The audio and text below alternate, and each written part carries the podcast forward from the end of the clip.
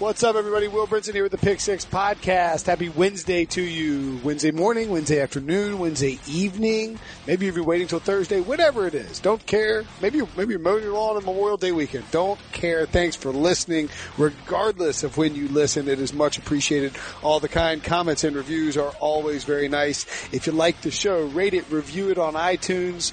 Uh, five stars, of course. Don't bother. You don't have to be a jerk or lose a three-star because you, you're sick of me asking for five stars. I need the five-star reviews, okay?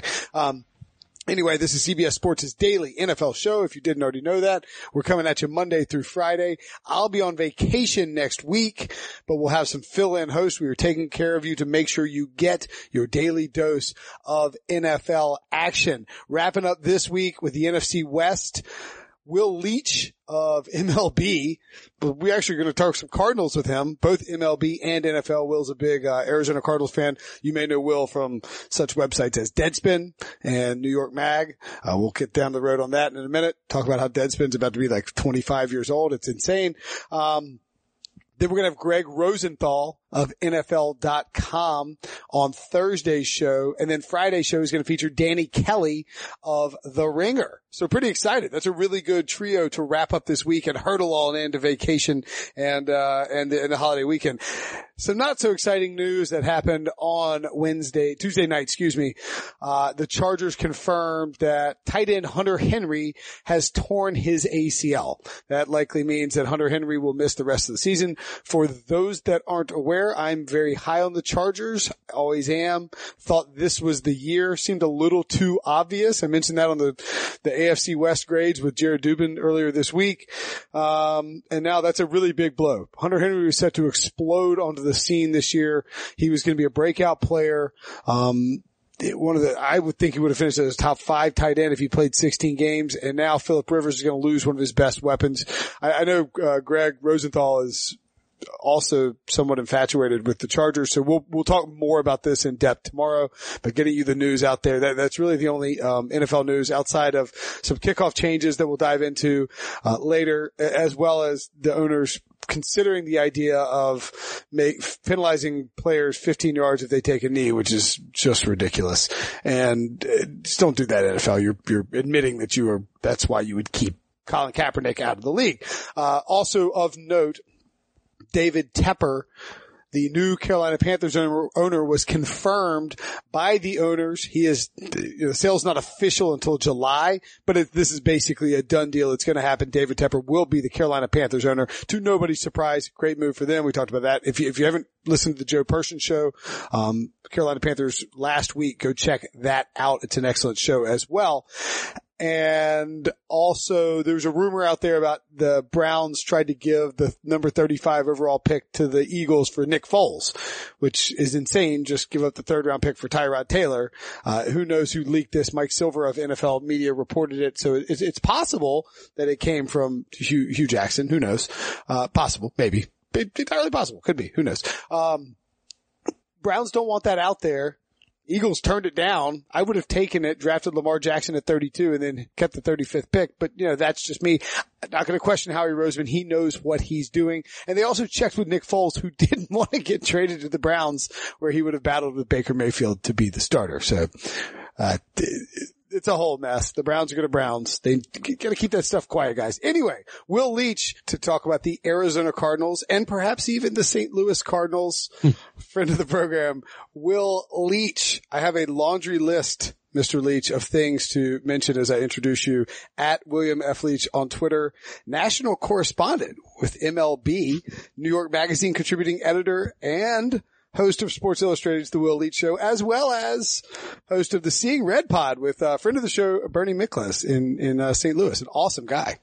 Yeah, Bernie is the best. I cannot believe I talked him into doing a, a Cardinals baseball podcast, and let alone enough to do one with me. So, yeah, I try to give it – you know, my general rule and everything is if I like doing it, I'll just do that until someone tells me to stop. Well, so I just do that, and that, that, that, that's pretty much – I review movies now too. Whatever people will let me do, I, I just go ahead and do. Have you – I, I do have one movie. Quick. Have you seen? I have not seen Infinity Wars yet. Are you an Avengers guy, pro, pro Avengers, or no, not pro Avengers? Uh, you know, I mean, I, if you read about movies, you kind of can't avoid the Marvel universe. So sure. I think there's been some that have been really good. I feel like the last two before Avengers, both Black Panther and Thor Ragnarok, were really good. Uh, so Avengers is almost overstuffed. You have to be really, really into the Marvel universe to love that movie. But if you are, I suspect you really love it. To me, I I found myself leaving with a little bit of a headache, uh. which is not to say that it wasn't good. It's just three hours of a lot of things exploding and a lot of people wearing purple. Cool. I'm in. Um, maybe a little IMAX situation. Um, I haven't, I haven't seen, I'm, I'm, I'm, a, I'm, I collected comics as a kid along with baseball cards and had significant, so I, I was into the Marvel universe and have since I have had a, since I've become an adult, I've gotten back into these movies and I, but I don't, I don't like aggressively pursue a, a trip to the movies, which I should do more often. At any rate, um, I, I digress terribly, which happens on this podcast a lot. You should follow Will and watch his, uh, watch his show and read his stuff. Uh, do, are you, are you, are you glad that you're, this is another digression question. Sorry. Mm-hmm. No. Are you glad that you're full-time baseball now? I mean, like that, that, that, or as close as it gets to full-time baseball for somebody with as many, um, irons in the fire. I mean, th- that you can focus, cause that, that's your, that's your sport, right? Yeah, baseball is, is was definitely the sport that got me into all other sports. Uh, but yeah, just writing about baseball is fun. I still write about uh, a lot of other sports. I'm going to be running a weekly column for New York Magazine, uh, as well about, uh, about all sports because I love writing. Baseball is certainly my first love, but I noticed very quickly because I went to M L B full time because I was at Sports on Earth and then Sports on Earth closed and it was already owned by M L B. So I just stopped writing about other sports. I didn't have to change my insurance for crying out loud. That's good. And, um, but nevertheless, I, uh, uh, just writing about baseball, I started getting really itchy uh because I love baseball. Baseball is my favorite sport, and certainly if I were to only write about one sport, it would certainly be baseball. But yeah, well, already I'm looking around going, okay, I have nowhere to write about LeBron right now, and I really need to write about LeBron right now. So, so I, you know, wh- where else will I be able to go to get uh, yelled at for uh, uh about politics in the N F L? So I have to have the opportunity to do that someday. That's right. And by the way, I like the fact this just we mentioned this right before we started recording, and I promise we'll get to football in second. But um, you did mention that coming up is your ten-year anniversary of leaving Deadspin. Mm-hmm. I find it appropriate to mention that only because you were, you were not bragged, but but mentioned that you didn't have to change insurance, which which seems like a, a very old person thing to say.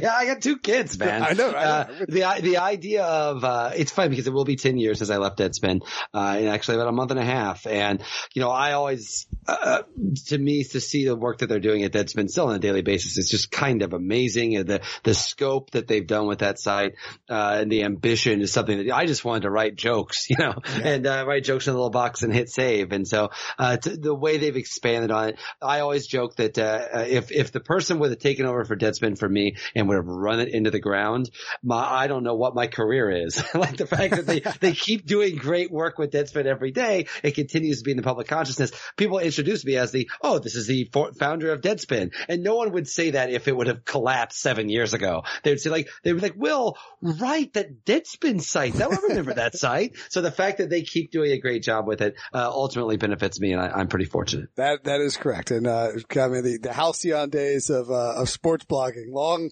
and and Twitter when you could just uh, hang out and, and talk to people on Twitter. It was a long time ago, and it probably won't ever come back. But that's it's never coming back. It's that's fine. It was, it was it was back when the Cardinals probably last drafted a franchise quarterback around the the Matt Leinart era. Actually, mm-hmm. that is, that is, the timing is accurate. And, uh, and now the Cardinals have drafted a new franchise quarterback.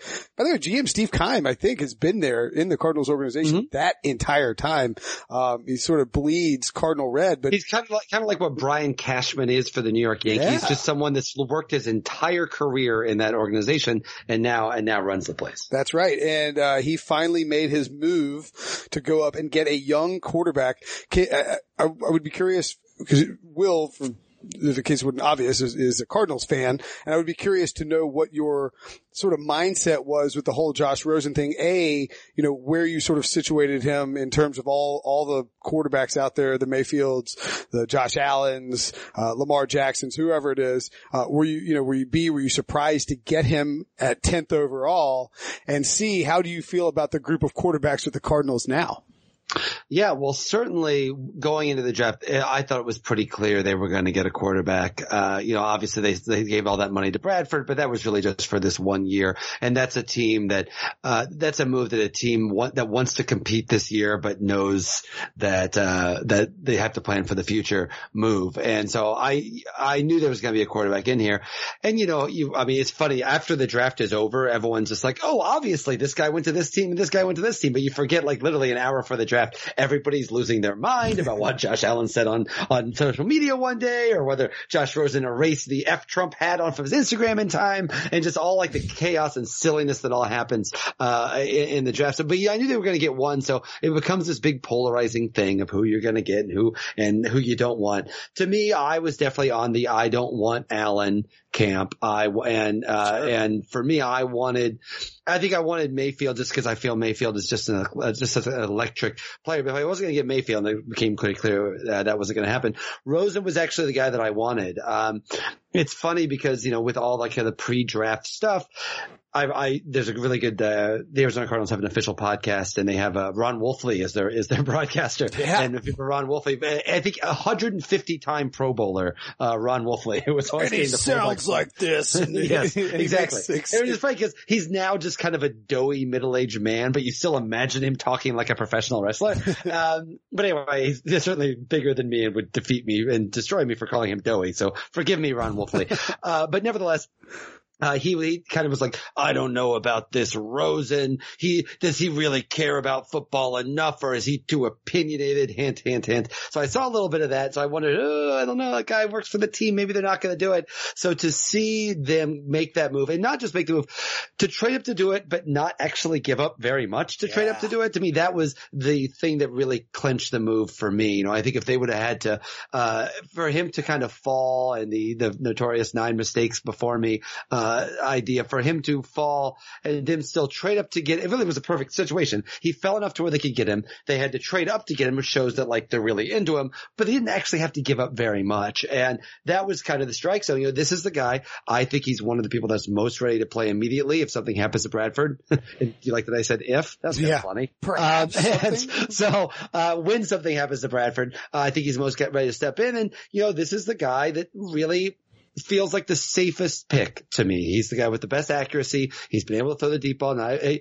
uh, and, and I think that he's someone that can play uh, pretty recently. So to get that guy, it didn't feel like they sp- stretched for a team that clearly needed a quarterback. They didn't get desperate the way uh, you could argue maybe a Buffalo looked a, uh, looked a little desperate. I don't think Arizona um, uh, acted from uh, desperation. I thought it was a well thought out move and well executed. Yeah, and it's important too because nobody's nobody's flinching at the idea that the Texans gave up the fourth overall pick, which ended up being Denzel Ward, but could have been, um, you know, could have been uh, uh, Bradley Chubb, could have been Josh Rosen, could have been Josh Allen. Uh, you know, they give up that pick to move up and get Deshaun Watson, and that's a that's a future possible Pro Bowler, All Pro, who you are sacrificing by virtue of doing it. Now it's fine because you got your quarterback, but for Arizona to be able to move up and not sacrifice a future first rounder, that is. is a huge, huge plus. I'm, I'm, I'm with you in that respect. And I, I thought it was really interesting to, to listen to Josh Rosen the day he got, or the night he got drafted. And then to hear him the first night or the first day that he was in Arizona, because it appeared to me as if, uh, Keim and whoever else is in the front office, and Keim is not a small dude, by the way. It appears to me that Keim sat him down and was like, hey, we really like your tone. However, we would really appreciate it if you would, you know, scale it back just a little bit and say you gotta, you know, you could just have a chip on your shoulder without hating Baker Mayfield and Sam Darnold. I mean, it, it felt like that, right? Yeah, and you know, one thing I like about Rosen, you hear sometimes with the Rosen-Cutler comparisons, that seems like on the fact that I think they're – the dirty secret about Jay Cutler is that he was basically a league average quarterback for ten years, and people acted like he was a horrible, horrible player because nobody liked him. But uh, hopefully, hopefully Rosen's better than Cutler, but Cutler was not this horrible, like he's not this horrible, horrible player that people like to kind of talk about. It was, but he's fine. Uh, Yeah, he's fine. Like, he wasn't great. He's fine. But the point is, like, people don't like – people often make the, the Rosen-Cutler comparison because they both kind of have that kind of – rich white boy smirk a little bit. And, and I get it. I get it. I understand that.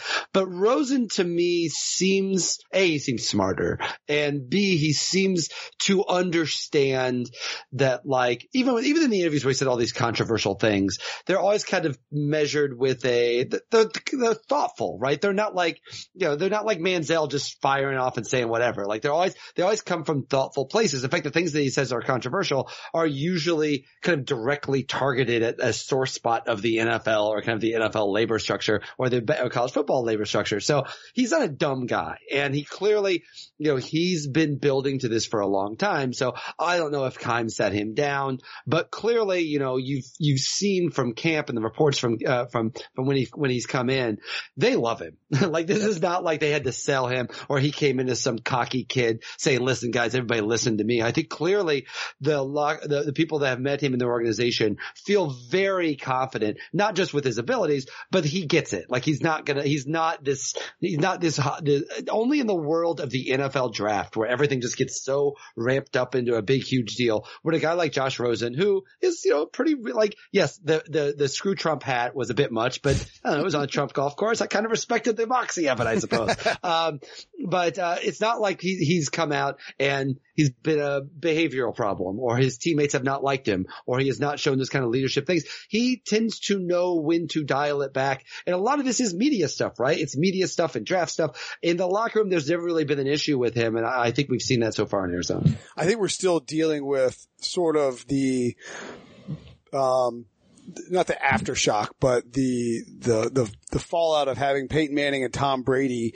be our primary quarterbacks for an entire generation of kids, in that you are sort of expected by virtue of the position, if you're a quarterback, to be this, uh, bland, tall, vanilla, uh, corporate salesman. And, I mean, look at, look at how the South and the country in general reacts to Cam Newton. I mean, you know, like it doesn't, yeah. it doesn't treat outside the box very well when it comes to quarterbacks, you know, for the, for, for the same reason that, that the movie like Varsity Blues and Friday, you know, Friday Night Lights exist. Like the, like if you, if you are slightly outside of the structure of what people want in a quarterback, then the people tend to respond negatively. So I think that, that has probably hurt, uh, Rosen a little bit. Rosen's addition, by the way, is a huge, huge plus for Steve Wilkes, who went into this offseason, went into free agency and, and really into the draft, people with people saying, well, this is not going to be a great first year for Steve Wilkes.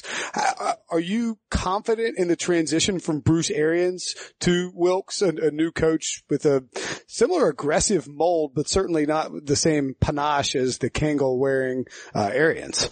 Yeah, I know that everybody loves Bruce Arians. He's got great media guy. And he obviously did great stuff for the Arizona Cardinals franchise. That was but, C B S, actually. Yeah, and I, I, I've heard, I hear it's a network of stars. I hear That's it's right. a terrific network. Um, and I will say, though, uh, as much as Gracie's going to be on C B S, I do think there was a sense that – listen, when Arians was just was saying we're the best team in football and all the cockiness and all the awesomeness and all the forthrightness, that was so fantastic when they were winning and when they were backing it up. But when, you know, uh, the season before his last season, when, you know, many people thought it was after they got in the N F C Championship game and they thought this is the year they're going to break through, and everything just kind of went wrong from the beginning. Remember, they lost that first game to the Patriots, yep. uh, and it really just kind of went wrong the rest of the year. And there were some coaching mistakes. There were some kind of weird decisions, um, particularly the special teams kind of collapsed that year, and just it felt like the tightness of the Arians staff, it loosened a little bit after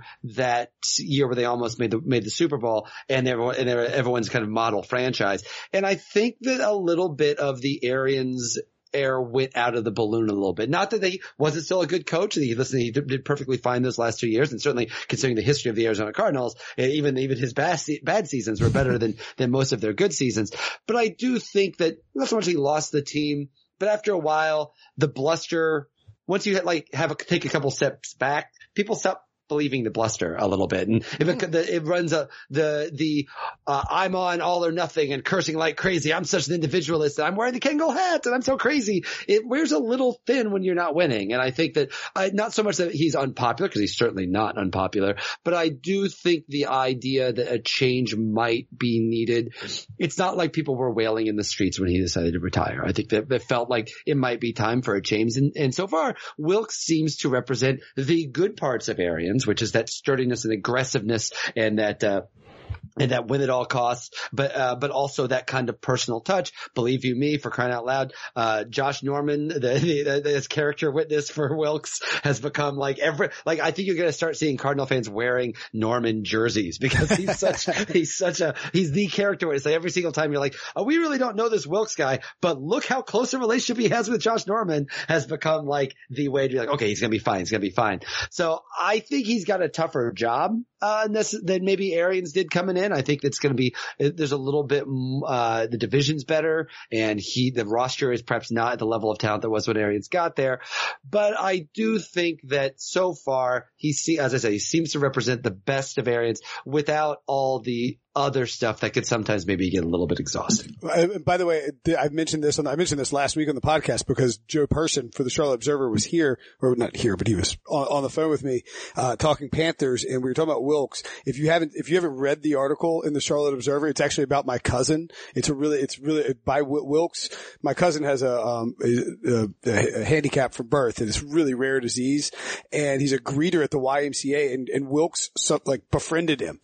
And Joe kind of got wind of it and wrote a story. It's, it's a really cool story. His name is Brian Graber, but I would, I would suggest checking that out if you, if you, if you would like something else, uh, to, to hang your, oh, Steve Wilkes has that personal touch hat on. Yeah. Um, and, uh, I mean, I think, I think I, you might be onto something. I hadn't thought about that with Arians because we tend to think of him as a football lifer, but just like with Pete Carroll, you know, Richard Sherman would tell those stories about how, you know, at some point, Pete Carroll's rah-rah stuff, when you hear it the fourth or fifth time, you know, in five years, it wears a little thin. And you almost wonder if Arians might not have – I call it the Jim Harbaugh factor, but maybe there's a little bit of that with Arians as well. Yeah.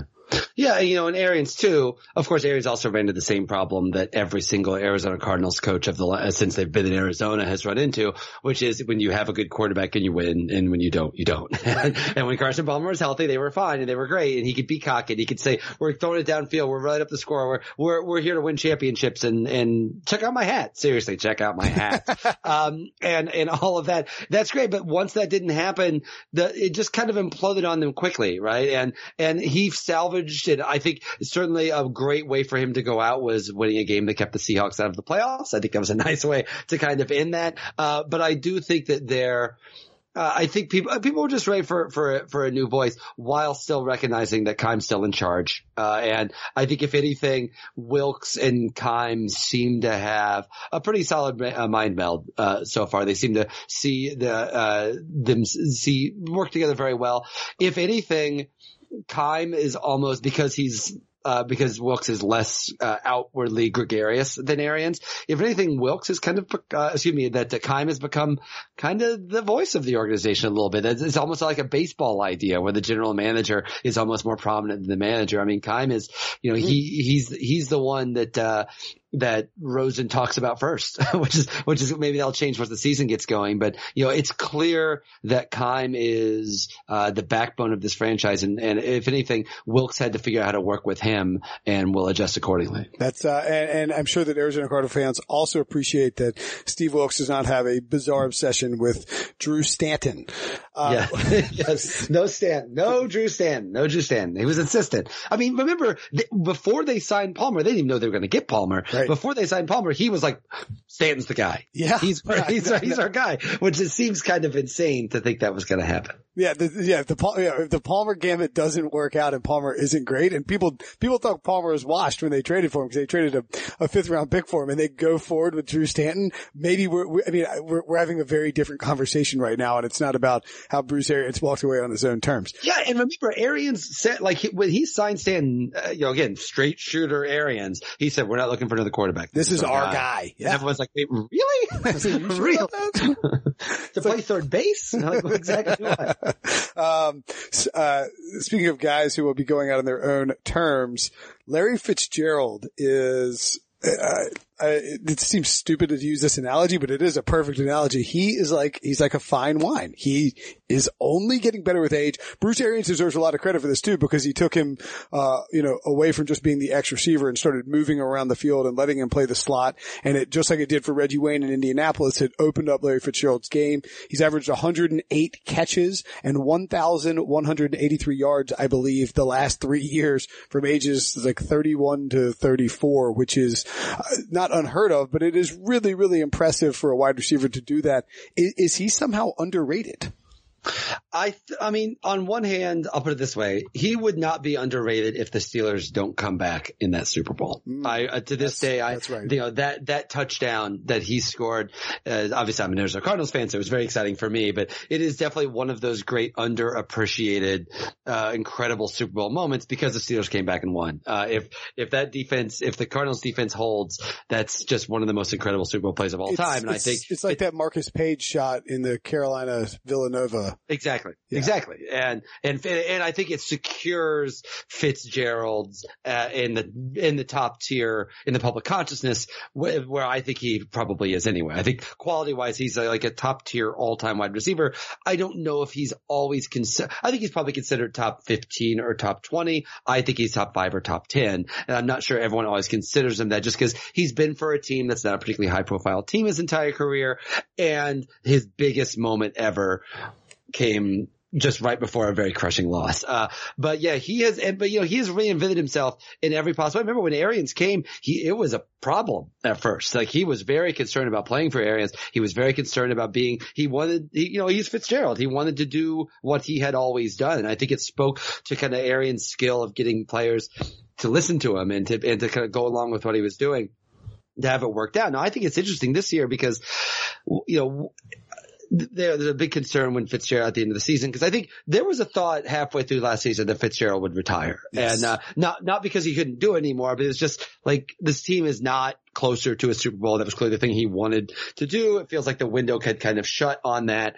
And, you know, he's thirty-four years old, thirty-five years old, smart guy, clearly has a, has, has a post football career that I think will be very lucrative for him. Uh, so, you know, I, you wondered if it would be time, but frankly, the Cardinals were like, we desperately need you. like, like, like this is not a matter of, yeah, this is, this is not a matter of like, hey, Ichiro, come back and we'll have a, we'll have a last season. Like they need Fitzgerald badly. And, you know, I find it interesting because, you know, uh, one of the things that's interesting about the big draft pick that the Cardinals had was Christian Kirk before whatever stuff may have come out about him. Christian Kirk is, you know, from Arizona, from the Arizona area, very beloved dude, uh, locally. He, he was already being buzzed about as someone they were going to draft uh before the draft anyway, if, if they had any opportunity to at all. Kind of looks like they play the same spot right now. And, uh, and, and, you know, it's curious to see, particularly when you're probably going to have multiple quarterbacks this year, how that works out. It's Fitzgerald's, it's great to have him back and maybe he can usher in the new era, but it does feel like a weird, like the nice thing about last season was sure he didn't make the playoffs and he didn't get that title that he wanted, but he was still really awesome. And the one thing that, that Fitzgerald has had really his entire career is he's never been bad. He's never been bad. He's really never been injured. Like he's really just been the consistent guy. And for him to come back this year where really other than the year that Max Hall was throwing to him, he's really not had like he's got a he's got a good quarterback throwing to him, but you don't know which one's going to throw it to him. You don't know if he's going to get a rookie quarterback.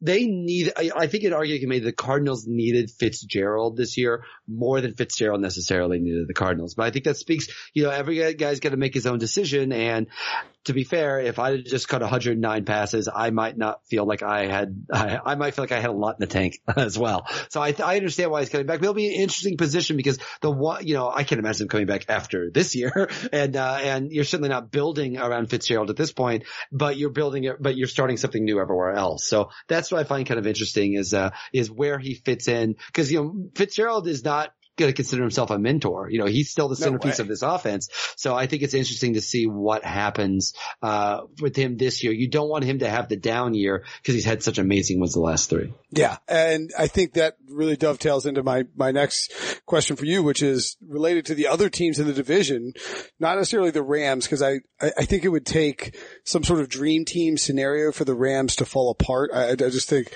Sean McVay is too, uh, too good a coach for that. And they have Jared Goff Rudolph, who looks like a very capable quarterback. But are you buying or selling the demise of the Seattle Seahawks?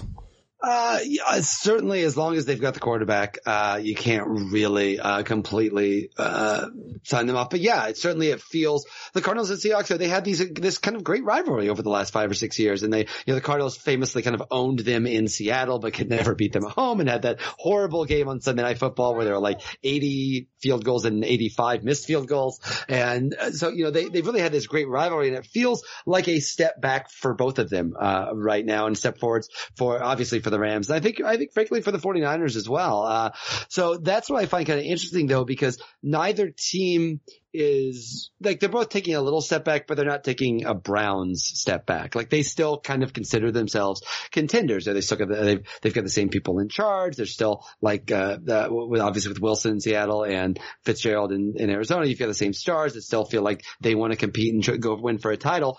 So the question is, is either one of them going to bottom out? Because I, uh, and maybe the Rams, I don't think the Rams take a step back, but maybe the 49ers are not actually, uh, where they look like they might be at the end of last season, and there's a window for one of them.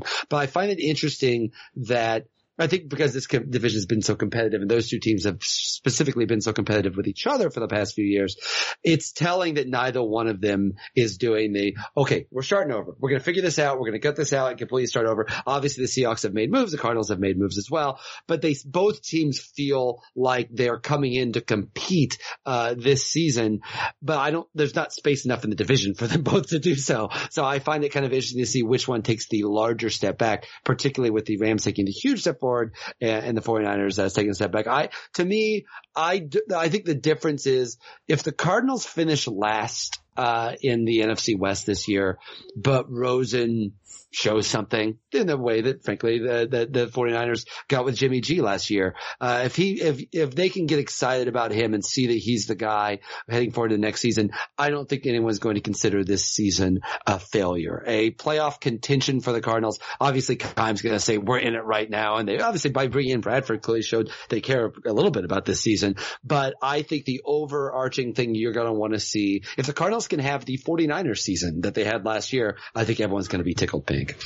Okay, now that I have successfully dispatched of my child the way that the Rams are dispatching of the Seahawks. Uh, by the way, Pete Prisco thinks that it will be the Cardinals and the 49ers fighting for that second spot with uh, with the Seahawks falling by the wayside, which would be interesting. Um, if you could change any one thing about the Arizona Cardinals, and you could, you could move them to Saint Louis. You could move them to Athens, Georgia. You could, uh, change your uniforms, whatever it is. What, uh, what one thing would you change? You know, it's, I, this is a this is a controversial statement because I, I, I cover a lot of sporting events. I've been to a lot of sporting events, but I've never, literally never been to a louder stadium than when the Arizona Cardinals played the Philadelphia Eagles in the N F C Championship, the great N F C Championship yeah. game. The Cardinals won the Super Bowl. That that place, when the roof is closed, which is it usually is because it's always one hundred fifty degrees. uh, when the roof is closed at that place, it is staggeringly, deafeningly loud. And I, when you look at kind of the other sports franchises in Arizona, I think the Cardinals, even with the struggles last couple of years, have become kind of the model. And it's kind of funny to me because the Arizona Cardinals, when they were the Saint Louis Cardinals or the Phoenix Cardinals, were notoriously the worst franchise in, in football. I remember growing up and not being able to find any of their merchandise anywhere because who would sell uh, Card- Cardinal stuff? So uh, to see them kind of run competently has been encouraging to me, and to see uh, all the problems that they used to have, particularly when they played at Sun Devil Stadium, and it felt like every year they were starting oh and two because they had to play on the road the first sure. two weeks because, again, it was one hundred fifty degrees every year. So it feels like the franchise, even when they have these steps back, uh, are, is in a much better place, uh, than it's been in the past, which is fantastic. Uh, the w- one thing that I wish I could fix, and I think this is a problem they wrestle with all the time. Fact is, Arizona is a transient state and Phoenix is a transient city. And the fact is, when the Cowboys are in town or the Packers are in town, mm. uh, they even with as many great Cardinals fans as, and there's so many more than there used to be, and I think there's a really solid fan base there, they still get run out of the place by those, by those fans. And I, and I don't know. I wish I could just, I guess I need a wand to make that happen, because I feel like it's already a lot better than it used to be, but I don't know. To me, this, all the success they've had and all they've been able to do to put the franchise in the right place. And, and really, you know, I, I the last thing I like to do is to praise owners. Uh, but I think Michael Bidwell has, he has his own kind of issues. He's got that kind of "I'm a tough rich dude" thing that t- that non-tough rich dudes have a lot. uh, he's got the "I'm I'm a tough guy, but I'm not really a tough guy" goatee, which is I think a, a kind of definitive uh, indicator of those things. He has been such a better owner than his than Bill Bidwell was. He's been and, fair, he's been very good as an owner. Yeah. Yes, and and I think that. Uh, He has been able to put that franchise on kind of the right track. And really, they've kind of done everything right the last few years. Uh, not everything, not necessarily on the field all the time, but they have gotten, this used to be a joke of a franchise. It's not anymore. And a lot of that is because it's hard not to make money in the N F L right now. But still, I think they've, they've fixed a lot of stuff, but they haven't fixed that. They really have not yet fixed the, if the Cowboys are there or the Eagles are there or the Packers are there. I think the, uh, when Washington was there, even Washington kind of can kind of overtake it a little bit. Heaven forbid the Steelers ever come. When that happens, the place does get overrun, and it's hard to keep making that case of like, oh, they're doing so much better than they are were when you get overtaken. That is that is that is a fair point. And I don't know what sort of ban you would have to put on in order. Uh, probably would fly in the face of the Constitution if you attempted to keep Cowboys fans and Eagles yeah, fans out. But, but clearly but, that's not been a major issue in Arizona the last couple of years anyway. That's right. Uh, should any sports writers, national sports writers perhaps, uh, perhaps even myself, make the stupid mistake of picking the Cardinals to win the Super Bowl this year?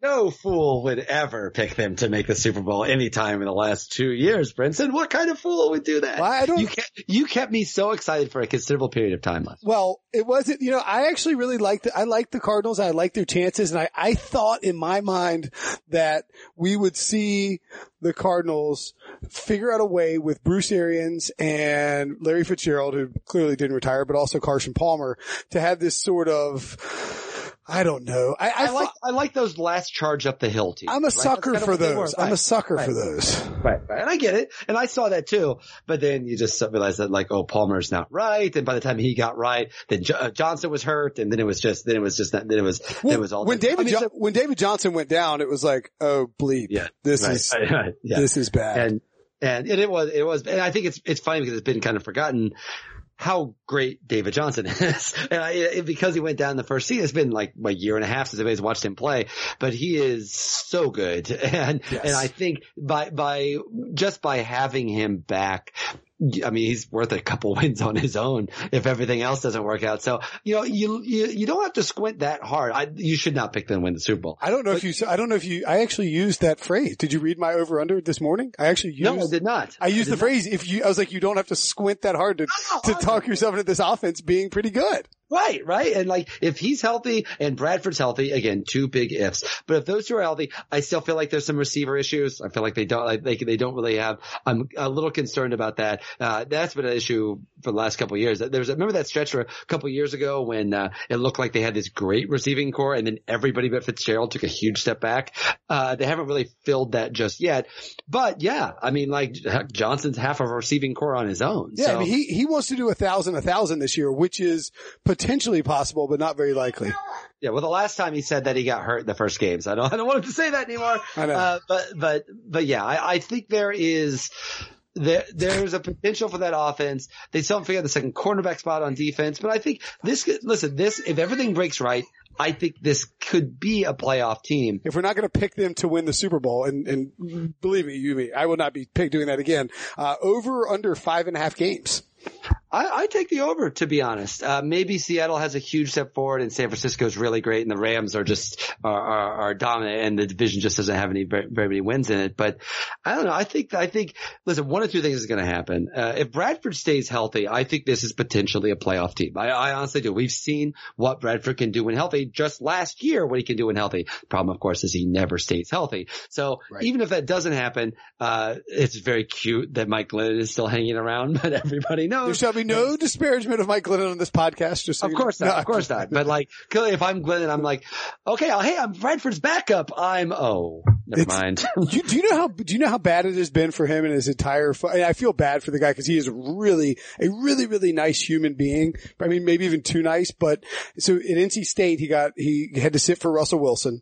He gets drafted by Tampa Bay. He has to sit, and then Jameis Winston gets drafted. He signs with Chicago, and then Mitchell Trubisky gets drafted, and then he signs with Arizona, and Josh Rosen gets drafted. I, the guy just wants to play quarterback. Now, granted, he's he's gotten rich out of the process, and he'll be fine. But it, it's such a shame that it's happened to him that way. Yeah, and, and, and listen, to be fair, I I think it, if I could see that the Cardinals were probably going to draft a quarterback, I feel like Glenn probably should have seen that as well. So uh, it's not like he he was like he had he could have signed with a lot of teams. So I, I get it, but uh, if but I, I clearly I think at this point if if slash when Bradford gets hurt, Rosen's going to be the quarterback. So. At that point, you're probably not a playoff team, but I think you're still a six-win team. I think if Rosen were the starting quarterback on day one, this is still a, a team that wins more than five and a half games. So adding Bradford, who I think when healthy is is a not a top-tier quarterback, I think at least above-average quarterback, and having Johnson healthy. And and a defense that is has some issues, particularly in the secondary, but still, uh, s- still I think has some has some good stuff. I think I think they win more than I think they win uh, six games. Worst case scenario, I think they're still above above five and a half. Yeah, and they got three out of their first four games are at home, which is the you if Bradford's healthy, you get off to a good start, or even if Bradford's not healthy to start the season and Rosen plays well at home and you win those three games. To to me, I I like the over in this a lot. Um, although I have certainly been wrong with the Cardinals and the over-under in recent mm-hmm. years. Uh, bonus question. We'll get you out of here on this. You're, again, the host of this, co-host, along with uh, Bernie Miklasz in, in Saint Louis of the Seeing Red Pod. Who gets demoted from the Cardinals, the Saint Louis Cardinals rotation, when Alex Reyes returns and is healthy? Because he's going to, I think uh, Mike Matheny said he will be in the rotation. I think what they're going to do, and Derek Gould from the Post-Dispatch, the world's greatest beat reporter, uh, yeah, is – kind of floated this. They almost call it a four on six rotation, where basically what they're going to do yeah. is Martinez is going to have, when Martinez is back, Carlos Martinez is coming back very soon. Yes. When he's back, you're going to have Carlos Martinez. You're going to have Miles Mikolas. Who has been Mike, fantastic, by the who's way. Who's been awesome. Who's Threw been a awesome. complete game shutout last night. Oh, he's so good. Facing the Royals, but still. still. Yes. Uh, he's been awesome. And he's, and it's just been such a smart move. It's the type of, the, one of those smart moves that the Cardinal front office never really gets credit for, but was like totally smart about. Um, so those three guys are going to be on rotation every single time. Then you've got three other guys. You've got Reyes, you've got Weaver, and you've got Flaherty. You've got, uh, we're putting Adam Wainwright on the sixty day D L. That's a long way away. I think at this point, yes. he's going to get a curtain call in September as opposed to being a regular part of the rotation, which I think is good for everyone involved. At that point, you can switch those three guys around. I don't, I, I, and use one of the issues that Car- many Cardinal fans have with Mike Matheny as a manager is he likes to have his break glass reliever, which is to say he likes to have a reliever in case everything blows up in the second inning. He likes to have a guy ready for that notion. The problem is that almost never happens, which means you end up playing a man and short in your bullpen all year. I think this get, solves that problem by having six into four, having those three guys go two out of every three starts is basically oh. what I think will happen while keeping the other three pitchers on rotation. And so I think I think that's well. That's all. You, I, if you're in fantasy and you're like, oh, when Reyes comes back, am I not going to keep Flaherty? Uh, are they not going to keep Weaver? Those guys are all going to stay in the rotation unless someone gets hurt. Uh, interesting. Okay, that's an awesome that you you you answered my question in multiple aspects and. It, and it's it's weird how the Cardinals have had maybe a little blip for, for at least for their baseball franchise, but you can see the path to uh, them being back very quickly with that pitching staff. The I mean Flaherty and Reyes, Reyes and Weaver, uh, along with Seamart and Nicholas, who appear, apparently is just a stud. I mean that's a that's a pretty strong rotation.